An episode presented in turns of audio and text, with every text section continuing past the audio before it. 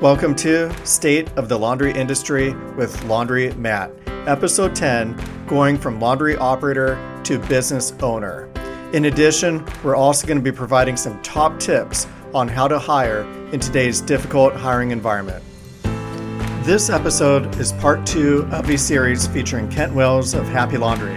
In the previous episode, we discussed tips on how to find top talent and retain the team members that you have. I always learn a lot talking to Kent, and I hope you enjoy the show.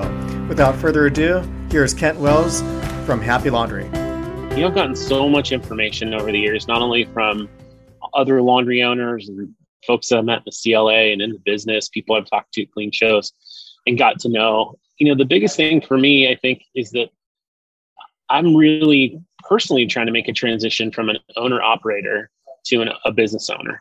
And that's, a, you know, I've been in this I've been in this business for 15 years. It's been in other businesses before this, but I don't want to spend my whole life being an operator. That's not my that's not my job. And then and honestly, that's not my skill set. The more I've thought about this, and this has been a huge personal growth thing for me, which is all right, what do I need to do to just be the business owner? How do I support my team?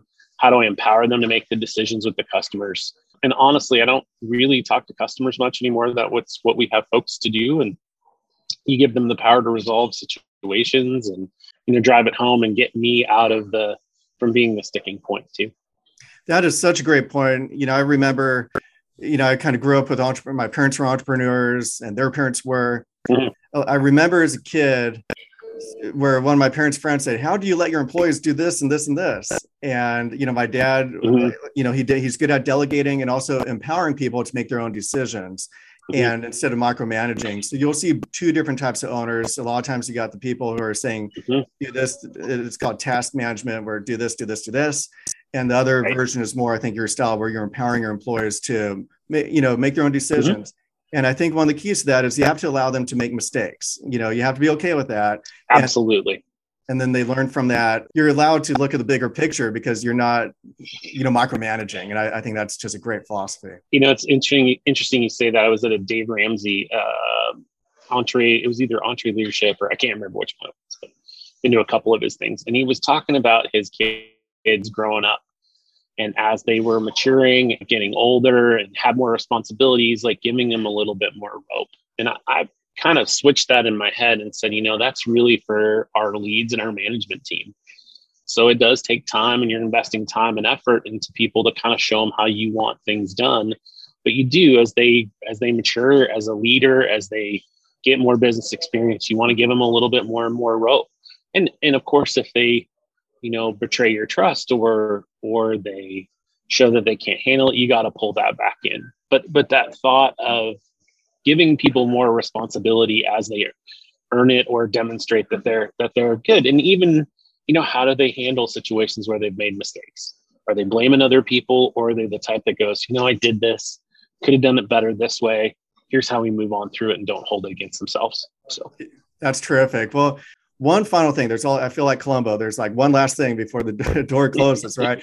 And that was the pay range. I forgot to uh, ask about that before which oh, was oh, yeah yeah. Yeah absolutely this helped us significantly. It helped increase the volume of phone calls and mm-hmm. interest in the job opportunities.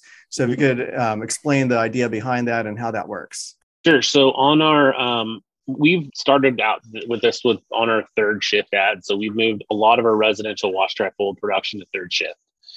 Uh, we're more of a two shift town. There, I didn't think that there was going to be a lot of third shift applicants. So, what we started to do was put the pay range or earn up to uh, because we're paying our third shift folks a bonus uh, based upon production and what they potentially earn at that level. It is a part-time job, so they in three shifts a week, so they can. I mean, it's definitely a, a, a big thing to add, and it's at, usually after kids go to bed or right, you know, kind of in that time frame. So we did find when we started putting that what was possible in the title, we got a lot more applications that we could look through.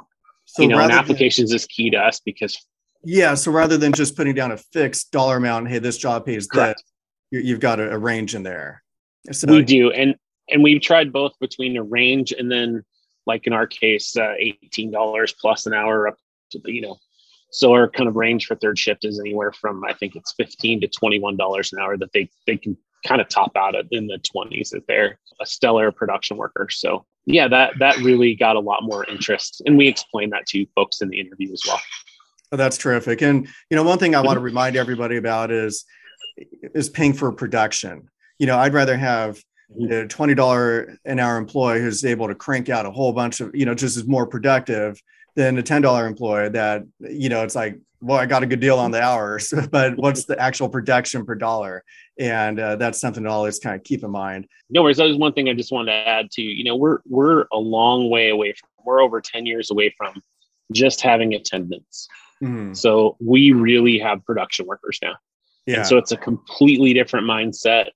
Uh, we're not just looking for somebody to mind the store and do a couple orders. We're looking for them to, you know, again, they're cranking out a lot of laundry week after week after week. So yeah, I've got to work on my I've got to work on my vocabulary because words carry power and it changes your mindset. Exactly. I noticed you use the term team member and I'm using the term attendant and and you know the and that yep. philosophy, you know, you change your language to reflect what you're thinking and then it changes the way you think. Mm-hmm. And I, I, think that's one of the reasons you've got Absolutely. such a great team on, on your, you know, and, and, and yep. you guys are just kicking butt. So yeah, thanks again for joining us on the Laundry Podcast. Thanks a bunch. Have a great right. day. I'd like to thank Kent Wales for sharing his knowledge and wisdom with us on the State of the Laundry Industry podcast. Another thing that could help with employee retention, because that's so important, because if you could retain your employees, you don't have to hire new employees, unless, of course, you're growing. But that being said, one of our keys to success with employee retention is our tips. So if you could pay them more, then that does help with retention. And one way of paying your employees more without costing you anything is by collecting tips. So you can see right here about one third of our customers do tip. And they do that, that through the Curbside Laundries point of sale system for wash and fold and also pickup and delivery. And on average, the out of all our customers who tip, they tip on average about 13.5%. So in the month of September, you can see right here, 591 customers tipped, and we received a total of $4,660 in tips. That came out of the customer's pocket, not ours. And as a result, we were able to pay our employees an extra dollar per hour for their for their help. So that really makes our pay that much more competitive. In addition, there are a lot of nuances with tips. There's one way you got to collect the tips in store for wash and fold, but something unique to our software is it collects tips for pickup and delivery customers and also for reoccurring. Remember, your reoccurring pickup and delivery customers are your best customers. They spend between like about $1,700 to over $3,000 per year if they're every other week or weekly, respectively. So these guys spend thousands of dollars. They're your best customers. But how do they tip if they don't even have to log into the system, into the software? You just show up there every week to collect their laundry. We have it all figured out we save their tip amount or their percentage, we get their opt in, and it's easy, and customers are doing it. And as a result of all our different ways of collecting tips, we're collecting a significant chunk of money that goes right to our employees and helps us with retention. So that's just uh, one thing to consider if you're looking at pickup and delivery. Make sure to check out the curbside laundry software. And one thing I want to leave off with is in the previous episode, Kent Wales said, we when it comes to searching for new employees, nothing is off the table. And something and we took that to heart and there's a place where we found some really great employees in a place you wouldn't necessarily expect to.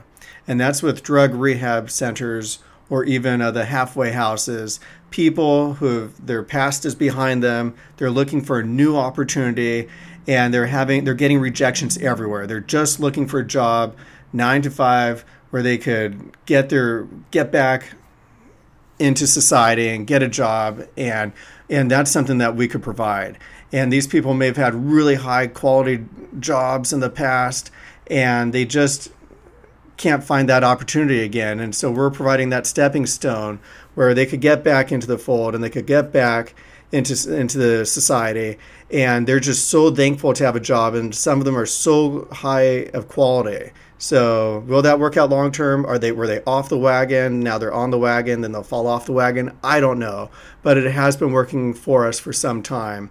Um, it may be a place where if you're really looking, that could be a place where you could find some quality people who want to who need a second chance. It could be a win-win for both of you.